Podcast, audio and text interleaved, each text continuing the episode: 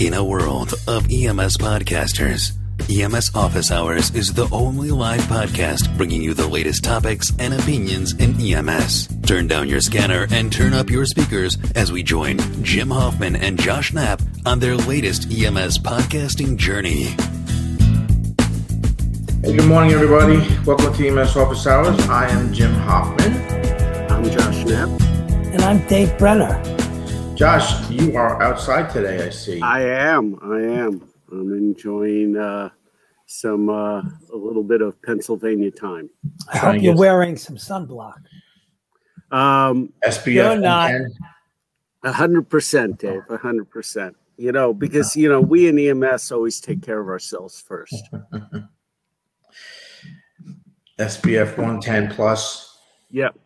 Yep. Yeah. It's basically a shield. I actually have an umbrella right over here. It's not Oh, okay. open, but I have it. Yeah. Josh, I, I'm uh, just waiting a minute for get a few people popping in here uh, before All we get into the meat of it. But I wanted to just, I got to send you an email, Josh, um, about getting some uh, wrenches to me. Uh, I'm trying to offer people that sign up at Turbomedic um, a Mhm. free wrench if they sign up for a year Oh, that's a hell of a value. at a special uh, discount even to that. So You know, I just raised my prices. Anybody who buys through you is an extra hundred bucks. So they're saving themselves. yeah, They're saving themselves now a hundred dollars. So Yeah. they should really go to Absolutely. you know, Turbo Medic. Save a hundred bucks. Thank you. All right. So um last week after the show was over, we um talked a, a little bit about something uh called flipping the classroom. And I wanted to talk about that today, but also, you know, I saw a comment before that kind of ties into this when we talked about uh the flipping the classroom, but somebody had mentioned in one of the Facebook groups about how quitting and failing uh, is easy, but they acknowledge that the EMS classes, EMT classes, paramedic classes are not easy. So I started thinking that that's pretty much a good thing, right? Because we don't want the classes to be so easy where just anybody can get a EMT card or a paramedic card. They have to kind of apply themselves and work at it and and you know pass exams and skill stations and clinicals and all that stuff. Uh, you know to get that uh, certification. You know, and I'm sure I think you guys are probably this would be a quick little segment. 'cause I think you guys pretty much agree with me that it shouldn't really be be easy to pass an EMT or a paramedic class. You know, Yeah, Um, I'd like them to know something when they come to help me. That would right? Right. Exactly. Right. Exactly. Well, there. I mean, there's there's a couple of thoughts, uh, and I know Dave can expand well beyond my uh, meager capabilities as an instructor here. But when you have, uh, you know, failure rates tell you a lot of different things. I mean, if they're sporadic, um, or um, you know, if they're sporadic or not uh, even with like class distribution, you can probably look at it as a student issue. If it's more widespread, or when you're teaching a class, you ever teach a class and then, you know, everybody's getting every segment of the class pretty well, you know, good, good, good spread, good bell curve. And then you get that one segment of the class uh, where everybody seems to be failing or getting substandard grades. That Mhm. might be the teacher right? I mean, that might be the the teacher or the curriculum or the uh, the what you're using to teach with that is just not communicating um, that critical that that critical idea. Or, so it's you know or Oh, it's go. possible that there's a component of the course that's harder than others. Consistently, consistently, because I've looked at uh, I've looked at paramedic courses across uh, multiple courses against multiple uh, course providers. Yeah, I'm not just talking about instructors, but the um, the uh, the agencies that provide it. If we were to identify three areas in paramedic classes that students have the greatest difficulty with, it would be math, right. uh, pharmacology, which is the study of pharmas, and um, ECG. Those are the Okay. three areas where the where the students seem to have the most difficulty. Perhaps it's because um, they're more difficult. I'm just suggesting that that's a possibility. Perhaps it's a part where people have less of a foundation. Perhaps it's a weakness in instructor. Perhaps there's all sorts of perhaps. But if we looked at it across sponsorships, those three areas had the lowest. Just, just yeah, and and if you think about it, there are there are two pinnacles which you know in modern day. And I don't want to get too much into modern day education, but when we're generating people and getting them through classes, the the the the the theme that I continually hear again and again is that mathematics is not taught well and English language is not taught well. And pharmacology depends on a strong understanding of the English language because you have a lot of complicated words, a lot of words that seem made up. But um, you know, you have to be wait a minute. to- You mean pharmacokinetics is not a real word? It is a real word. Dave, you know what? I have it no doubt. I have no doubt in your grab bag that there would be a ton of uh, very interesting words. But I mean, I think we can also agree on mathematics, um, and um, then you go into and whenever you face a new subject that is sort of, uh, let's say, alien to your previous understandings of the world.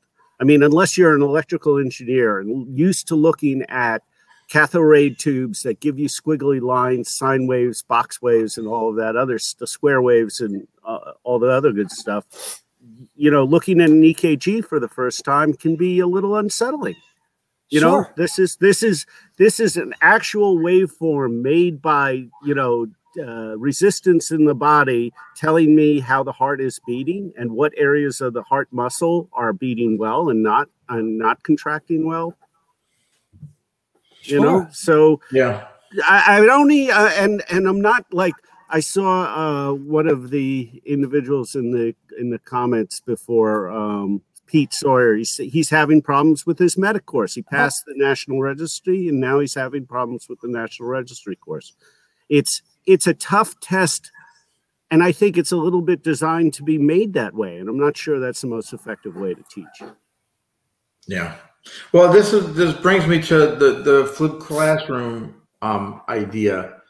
Um, you know, because when we've got these class these subjects that start becoming challenging for the students, is it something that we should be, uh, in essence, kind of having them teach it to each other? You know, and maybe that's a simplification of what the, the flipped classroom is, and, and I know that it's it's instructor instructor led, and, and a lot of times the instructors give uh, guidance on what they want the students to do, you know, to prepare for that that class. Sometimes just watching audio uh, videos or, or listen to some type of audio thing, or maybe taking a quiz before they come in, so they have a little bit of a grasp of what the the content's going to be discussed that day.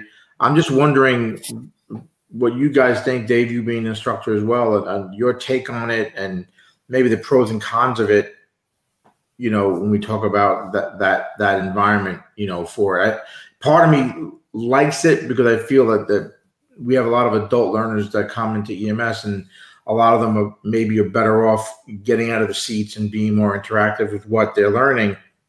But some other ones, I don't know. Sometimes I think you need to have that sort of strict sort of didactic, you know, instruction on topics, you know.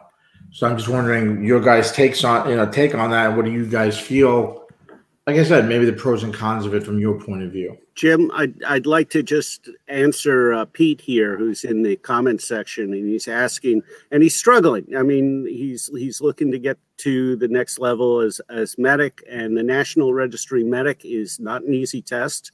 And like I said before, it's not made that way. But uh, and I hate to internally plug, but if you go to Jim's site, TurboMedic, you're going to get a lot of stuff there that will help you pass. the Well, I, I was going to say, you know, th- that's the thing I would try to tell people too that there's a lot of stuff online you can get to help you uh, prepare and, and pass exams.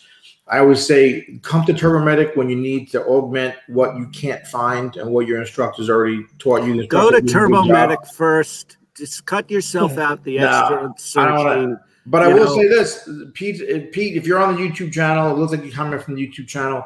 Look at all the videos I have on there. I have a lot of videos on tips on how to how to prepare, how to study uh, for any exam, not just the national registry. And it's all free, so check those Right. out when you get a chance. Or just individual class exams. I Jim has sense. been working Yeah. on this for nearly 20 years, so I Yeah. can tell you that. And uh, He's got a he's had cache. the input. He's had the input of brilliant minds like Dave Brenner, Right. and uh, oh my God.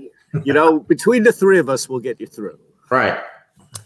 So flipped classroom. How about that, Josh? What do you think? Well, you brought this up last week, Dave, and I, I have to tell you that the uh, that I'm not if it's the the way that you guys are presenting the twist on it now, where it's like, okay, you guys teach the class. I'm not sure on how that works. You know, Well- if you don't have a foundation, if you haven't made your level up in understanding the subject matter, then how can you properly convey it with all the other language issues that we have today between mathematics and English? You know, how are you going to convey a, a poorly understood subject to people who Yeah. have no idea of the subject? Well, the, the first thing I want So- to say, I, I want to say a little mm. bit about flipped classroom. Number one, it's not simply described in a sentence. Uh, it's not simply that students go home and prepare a video or a- or a Ah, presentation. they're all idiots. Um, however, uh, Jim, I will agree with you from my perspective as a student. I prefer what the instructor has to deliver more than what a student's perspective is. Rarely do I get what I want from a presentation when I see it presented by a student. Now, I, I do want to give a little bit of background. Um, flipped classroom is not about EMS. It's it's certainly not unique to EMS. Uh, it it was around before EMS jumped on the bandwagon with it before the National Association of EMS instructors think that it's it's the best thing ever. Teach Uh, back. There That's is not quite quite teach. listen, but- listen. When I was in second grade, back in the Jurassic period, uh, at PS uh, two forty one in Brooklyn, He my was sitting teacher- there bagging two rocks together, my t- we we were to himself. It- and the teacher flipped the classroom. You know what the teacher did? Maybe you remember it. The teacher said, "Listen, next week the five people that present the news or all week are David, Marissa, blah blah blah." And each day of the week, we either had international news, national news, state news, local news, and the weather. And what we did was it changed each day, but the five of us would get in front of the classroom. We'd hold the news articles from either the New York Times or the Herald Tribune. So that's a, a while back. We'd hold it by our chests like this, and we would tell everybody what was in the article. And maybe they would, this is second grade. That was a flipped classroom. So the flipped classroom is by no means a new idea. And it was, it existed. But that's What- that's not the flipped classroom like you're talking It's- about today. I, I'm, I'm just saying it is a component of flipped classroom where you go back and you, you go home first, you do your research and you present. That's one example, just only one. But having said that, having said that, I want to say that over the years in my career, and I, I have a long educational career, and in 1981, I became a school administrator supervisor in the K to 12 system, and I've had the opportunity to observe hundreds of teachers teaching in a variety of methods. Some of them flipped classrooms even back then before we called it that. Some of them did not. Some of them were masterful. Some of them, some of them couldn't teach a dog to drool. Couldn't teach a German, not a German Shepherd, a Saint Bernard to drool. Okay, and if you know Saint Bernards, I have a fan apparently. Uh, um, some of them were just awful, and and I did have the opportunity in a to observe a paramedic instructor in the in the last six or seven years who was masterful at teaching a paramedic course, and the classroom was flipped, and it was brilliant. I don't think I'd ever seen anybody do it as well as that instructor did it. But having said that, every every bit of information that was presented that day, which was masterful, and the students were up up above their eyes engaged none of them presented as well as that instructor could present. None of them. None of them could present the depth and quality of that instruction. Now having said that that doesn't mean that the students absorbed more or less from them i know i would have absorbed more from that instructor than this than i got from the students but that's me and there is a so if if we were doing a drug trial if we were doing a drug trial, you know what? When you do research, the N is the number of people involved in the research, the subjects, all right? How many N would you want before you were taking that drug? It's, it's rather Lar- pertinent. as to- large as, as large as you as you can can get. Yeah. Right. So um, I went to the NAEMT textbook on flipped classroom and I went down there their um, annotations at the bottom and I've and I've gone online to see what primary source research and empirical data we have on the flipped classroom. And Uh-oh. it there is a dearth. there is a dearth of empirical data to support what we got. But the one empirical piece of data that they had, which seems to be when I go back to, to other empirical data, in other words, how many were there? What was the setting? So I'm going to tell you the N on the research, on the pro- not the books about how I flip my classroom and my students are amazed, not how the engagement is incredible. You know, not articles, not an article in chron- in the Chronicle of Higher Education, not some teacher saying this was a great thing, but the N in the study, uh, a research study, was 18. The students, the students were grad students going for a doctorate in geology and it was wonderful. I mean, it was just it was just wonderful. There was no there was no control group. Didn't have anything to compare it to. But if you know anything about doctorate education, it tends to be flipped classroom all the way. It's nothing new. They're always presenting their stuff. Mm. Um, when, once you get to the doctoral level, they have to present their stuff. They have to defend their thesis eventually. But the end was 18. 18 and we're flipping we're flipping thousands and thousands of classrooms based upon an n of 18 um, and i went back e- even uh, in the last week or so to do some more research on the flipped classroom and and most of the data because now they do uh, meta analysis they take all of the original studies and they throw them together they do that in, in medicine too they want to see how many people respond to amiodarone or whatever. Mm. They combined it in 13 in 13 studies they put together where, each one had an N of uh, 500 or 700. Now they've got an N of 6,500, a better N. It's better to base it. So anyway, they went back and they looked at all of this stuff and there was very little to begin with that were that were empirical data, primary source research with control groups, random, randomized on both and double blinded. Um, very little on that. But what they did find is that the students spent a lot more time preparing. And what they hypothesized when they looked at all the meta, metadata is that perhaps it's not the method, but the time on task that the students had. In other words, if if I'm going to prepare to teach you a short snippet on COPD, I've got a half hour to present to my class on COPD. How long does it take? Normally, I would get a half hour of instruction. It would be nice if you mm-hmm. can get the students to read the book in advance, but we know that that almost never happens. Almost never happens. So we get a half hour instruction. But if I'm going to present on a half, if I'm going to present for a half hour, I know how long it takes me to prepare for a half hour presentation. It may take me um, another six hours to prepare for it my time on task is incredible.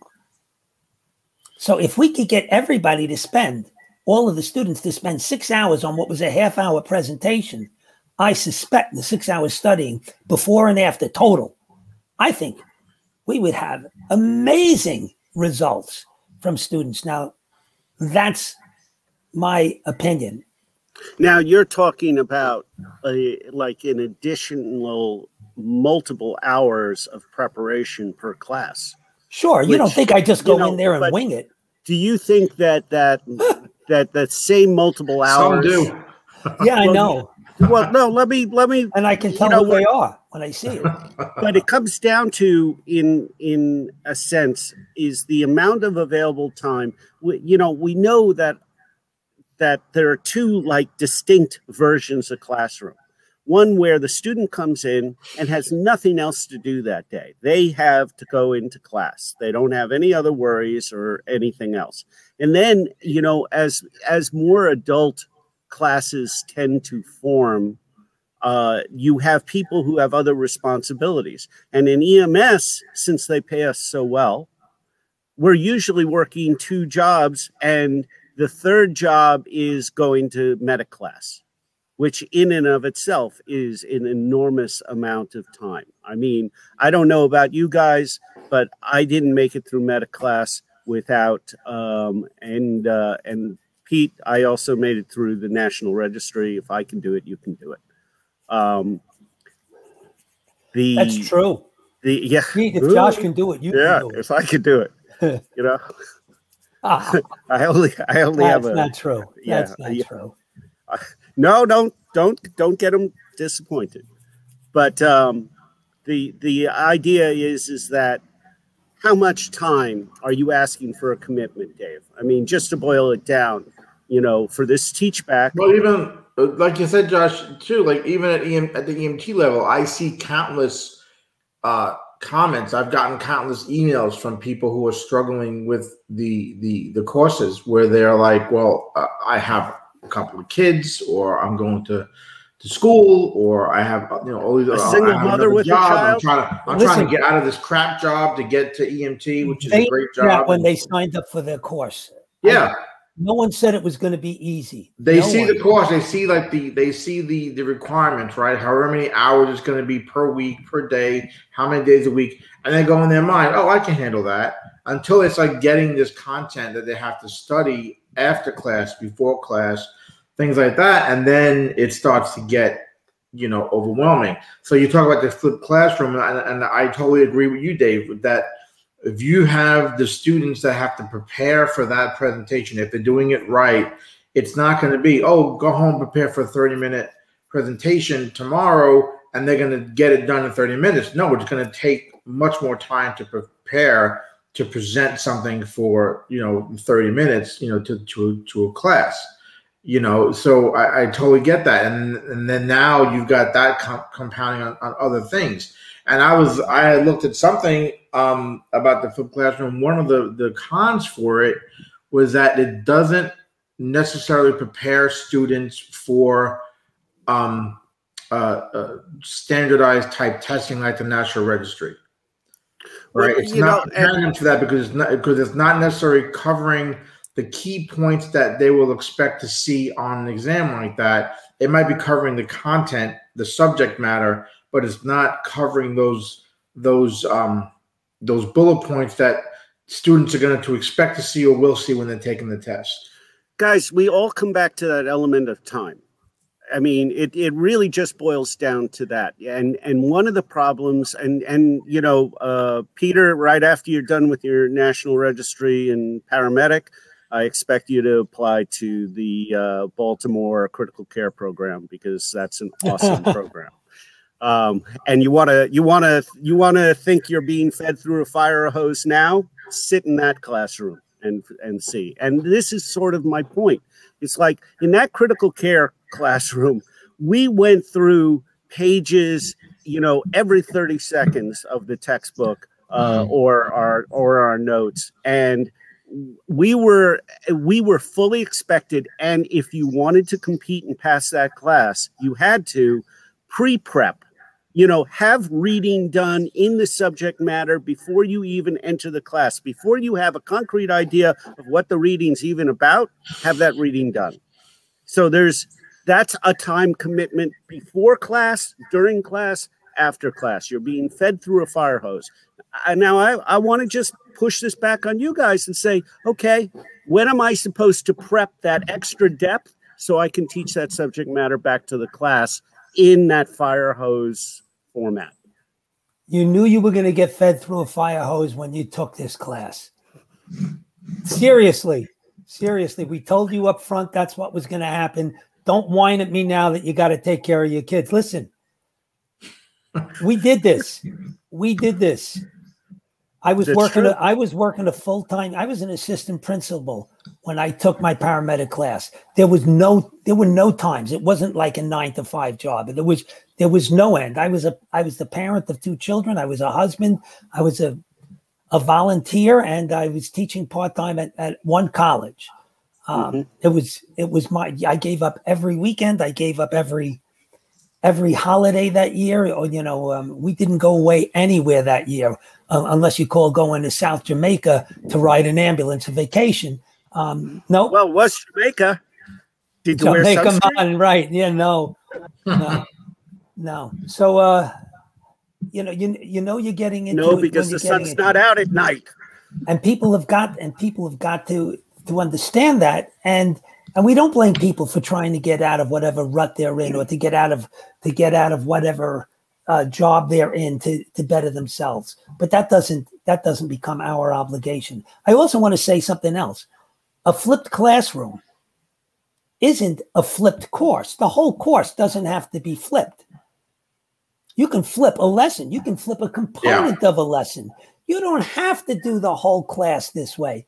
You you Uh, it would be foolish to say that it, it- because that's not diagnostic prescriptive that doesn't go to what the students need it, it fails to adapt to changes and if you flip in the classroom and it's not working for let's say 50% of the class you got to step back and say my job as a teacher is to find a way to make this work for most Right. of if not all the class and if it's not working if they're dissatisfied if they're underachieving you got to fix that And that was the- sort of my point at the beginning of this podcast, right? Where of course. you know that you can you can recognize the the issues that you're going to have walking into that class with with education being the way it is and you can pretty much surmise the people you know their capabilities before they walk in.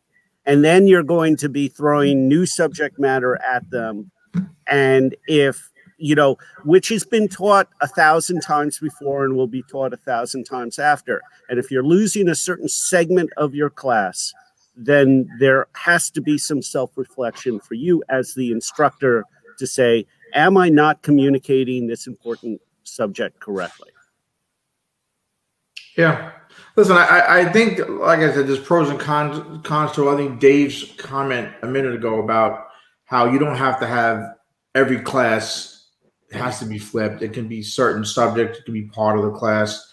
Um, one thing I saw that they recommend with the flipped classroom as well is that you don't send the, the kids, the, the kids, the students Students. home you know, with this thing, all this homework, let's say that they have to prepare for the next day for class, you let there's a portion of the of the class that they're in, they can do it in class, right? Sort of like in class homework. So that they've got this sort of head start of what they're doing to get sort of maybe a, a basic formula of how they're going to prepare for the next day, what they have to study, X questions, and what the best things are to focus on to be able to present from the instructor that's there you know um, so when they come in the next day or the day after that they're they're prepared uh, to do that. Um, and i and i think it, it, it one thing i think that I, I think that it's getting it's gotten better is that now because of the realization that you know the, the, everybody learns a little differently you know um, that some people, when it comes to full classroom, you can get students who really embrace that and get more out of it, right? Whereas Dave was talking about where, you know, even myself, I get more out of that didactic, you know, instruction than I would out of a, a out of a flip classroom environment. But other people, it might be flipped, right? They might get more out of that than they would sitting there looking at, you know, a slide deck and listening to an instructor you know present you know but uh, again that goes back to the instructor and how they're presenting it and and you know are they making it somewhat engaging so that you're not dozing off when they're presenting and, and there is a spectrum between what they call Right. what you're describing the sage on the stage who in their Yeah. head says i talk you listen you learn right to the flipped classroom there is engagement uh, there's socratic dialogue where we ask questions um, where the instructor questions people and almost has nothing other than question them to lead them down the right path. And that doesn't happen have to happen in an entire class or an entire course either. That can happen in just a, a five minute discussion about. Mm-hmm. Um, I love doing that in DKA. I, I don't tell them anything. I only ask them questions about DKA, and we build the concepts. And that way, I don't end up with you. You remember you remember the um, the scales? It looked like the scales of justice when you were trying to remember the difference between uh, DKA and hypoglycemia. You know which which one had too much sugar, which had too little sugar, um, and then you memorized it before the test, and after the test, it was gone. Um, but but if you teach the concepts, boy, that that's a whole nother story. You can build it. Um, so there there there are methods of engagement that go from zero to a 100%, which might be the flipped classroom. And there, you know, it could be 10%, it could be 40%.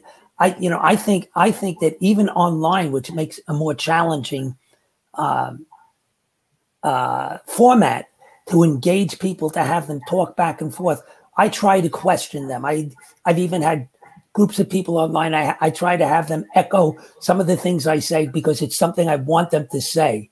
You mm-hmm. know, um, so yeah. So I, I think I think we can we can see that across the spectrum. Yeah. I think I uh, listen. I I've watched several people that I know. They're not EMS people, but they are in college and high school, and I've watched them do the online instructing. And there's not a lot of engagement going on. There's lots of staring at the screen, walking around with the laptop. Not a lot of uh, attention being being paid. You know, going off and doing something else while the professor is talking or the, the teacher is, is, talking. So there is that that additional challenge for people that do that. Or driving.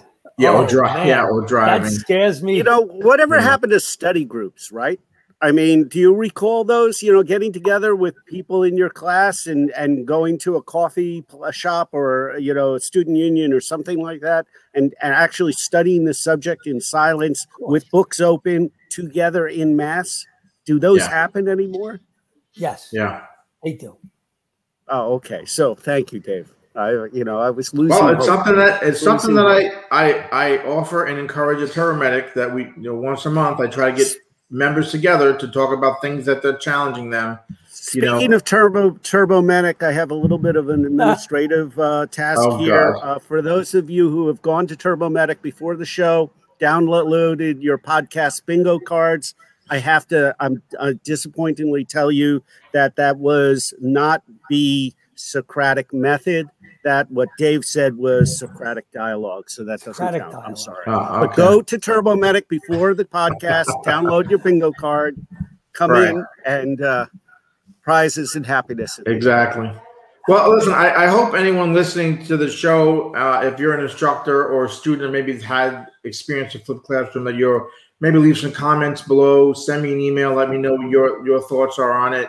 Uh, DM me on any of the social media channels and, and let me know your thoughts, and we can maybe come back and revisit it on another show. Um, guys, I want to just end today with your thoughts on something in the news. Now, if I had a fancy thing, I'd have news, news all over the video and flushing in, and you know, but breaking news. Breaking news. It's not really breaking, but I saw this is this is people who you don't know opinionated on subjects you really don't care about. Right, exactly. So I, I saw this this um I gotta find the damn link now. Uh, it was a uh, about an, an, an EMT uh, in New York, I believe it was upstate New York, someplace, and they uh, had all of their uh, you know stuff done to research, and apparently they weren't they weren't uh, they didn't have the paperwork done processed in time and now they have to uh, you know retake the entire i guess refresher again you know to uh, uh, keep their card so there's a big argument if, uh, on this article where they're talking about it, it he it wasn't the EMT's fault, and it was the the agency's fault for not filing it in time or not giving him enough uh, you know time to do it. And I'm wondering what you guys think on that.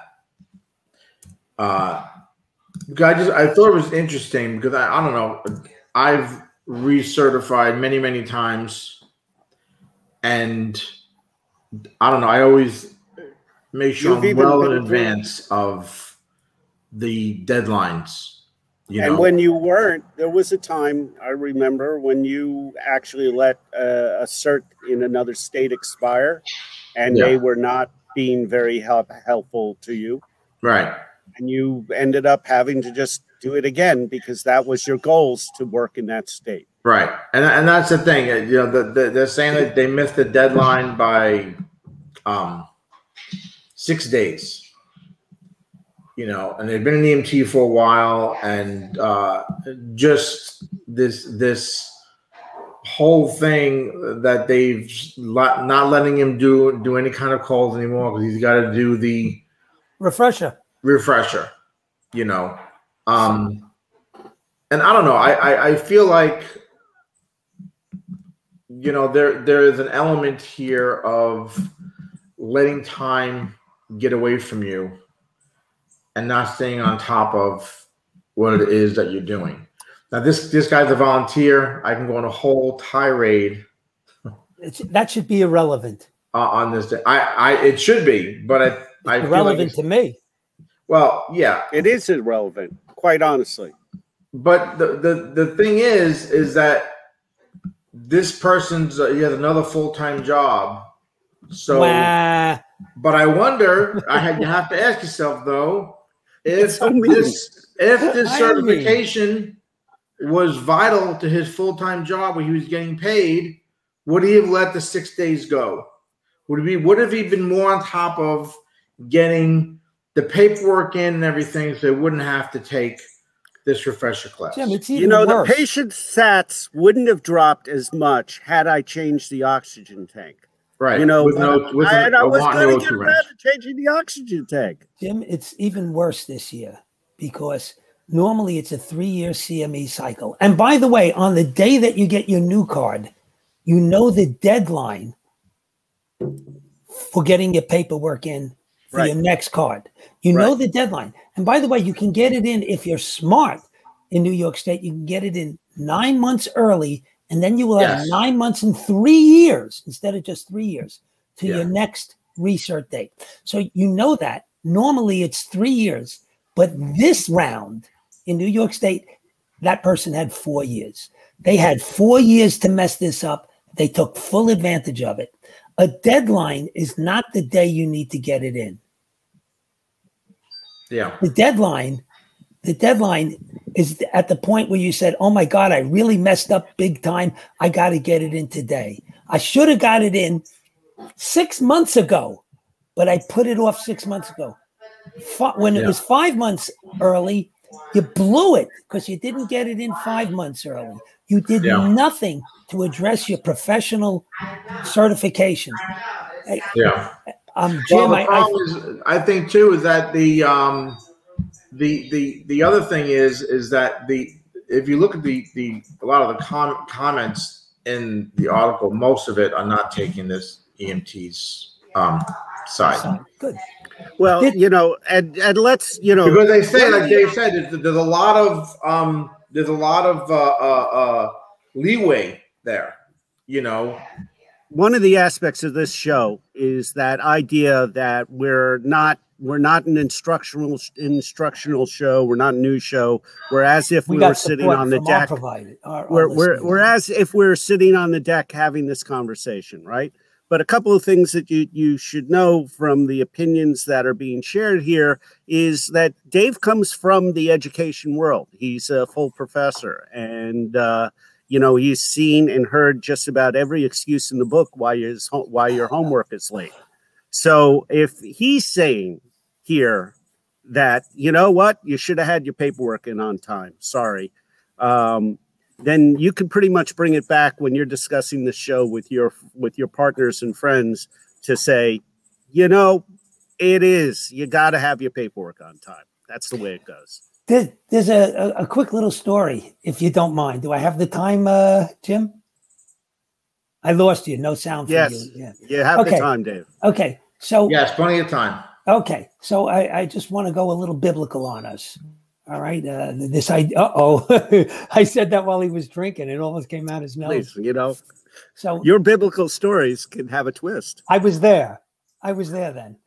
So uh, it's it's, and I don't want to get crazy. I don't want to go into the the social the social stuff on this, but it's the story of Sodom and Gomorrah, where where the Lord felt that it. I'm not even I'm not even suggesting that you need to believe this. It's it's allegorical. It's a story that helps bring the point across. and connects to EMS. It it does connect to EMS. Boy, you know they they had a, a good EMS system there, but the Everything Lord the Lord EMS. felt there was too much sinning sinning going on in Sodom and Gomorrah, and He said to Lot, who Lot being the name of the uh, the fellow who was there with his family and folk, said, "Listen, get out of here because I'm going to level these these two cities. This this just not worth saving." So Lot, being a, a bleeding heart liberal, that I am, by the way, says to the Lord, Listen, there must be some good people here. You can't destroy everything simply because of that. And and the Lord says, Well, and I don't remember the exact numbers, but I do remember it as we get to the end. Find me a hundred good people, and I won't destroy these cities. So so Lot says, Well, what if I only find 99? Okay, I won't destroy the city if you only find 99. Bottom line, what if I only find one? Okay. I mean, this idea of procrastinating and whittling down standards to the lowest possible level. Of course, the Lord, if, if you, the Lord knew, the Lord knew what was going on there. And, and the Lord said, sure, just find me one. It- It's not like a fair bet. I mean, you, you don't bet against the Lord. You don't bet against omniscient, omnipotent, uh, you know, uh, all knowing, all all present, all powerful. You don't bet against something like that. That's just anyway. The bottom line was no. Uh, uh, Lot couldn't find one. Waited to the last minute. Went all the way down to the. You know. You know what I'm saying? It's like waiting to the last minute. You don't need to do that. You don't need to do that because the bottom line is at some point it's going to bite you in the butt. And just to defend New York State, New York State Department of Health Services understaffed, overwhelmed, because we're all keeping in mind that we're also in a pandemic, which has health department uh, ramifications. And they have set up the standards, and there are multiple checkpoints along the way. You have a CME coordinator in your agency. You usually are affiliated with a CME coordinator on the county level. And if you don't get your stuff together, shame on you. Put it, put it. You know what? There's an app for that. It's called the calendar. The calendar. One month before it's due, have a gong go off in your phone. 15 days before it's due, have the gong go off in your phone and say, You fool, you only have 15 days left. When there's only five days left, have the gong go off and say, I can't believe you waited this long. and on the on the last day, the gong goes off and it doesn't go ding, ding, ding. It goes wah wah. Yeah. You messed up. Listen, the, the, so, the thing so to sum that up, there's not a lot of sympathy here if you miss the deadline. Not for Yeah. me. yeah, I, I, and you know, listen, the, the, the he's gonna have to take another basic refresher class, and And one on time management. yeah, well, and the, thing is, you know what? It, it- maybe it'll I be hope they're not in our it'll be beneficial. I see a lot of people. Listen, I see a lot of people who who promote taking their refresher and not doing the continuing Oh. education. Oh, You know, some people love it. I just saw somebody talking about that with the paramedic stuff for National Registry re- recertifying, and they were like, just challenge it out, and uh, you know, don't worry about the, the the CMEs. You're better off. Well, it used to be if you wanted to be an instructor, you had to take the refresher class and score a certain Yeah. level. Did you had to that go take the written test. You the written take- test. Oh, Yeah, so even if you, you- took CME, you could take the written test. oh, okay. Still, is that still the case? No. Now, now, now being an instructor. So um, we've it's kind of like the- firefighter one. You get it for life. It's like herpes. You get it for life. So we've actually lowered the standards for instruction as well. Oh, oh, oh sure. So the, the students are There are things you uh, have to do. You still have to teach a class once in a while, but you don't have to. Um, you don't have to redo the. Or you uh, can flip the class and not even teach it at all. now. There you go. Put your student down as the CIC. Right. That's all. That's all. All right, guys. We'll end it there, I guess. Um, I just wanted to get your take on that on that little uh, that article.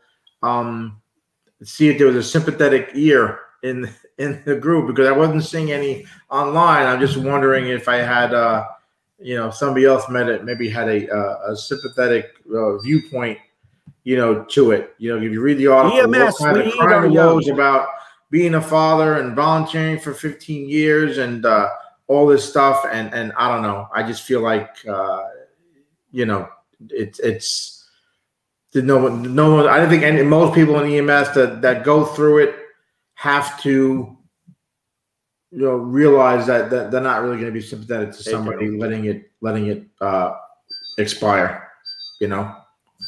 So all right we're in it there. Um i think we just lost dave. Josh? I'm here. i think dave popped out though but Oh.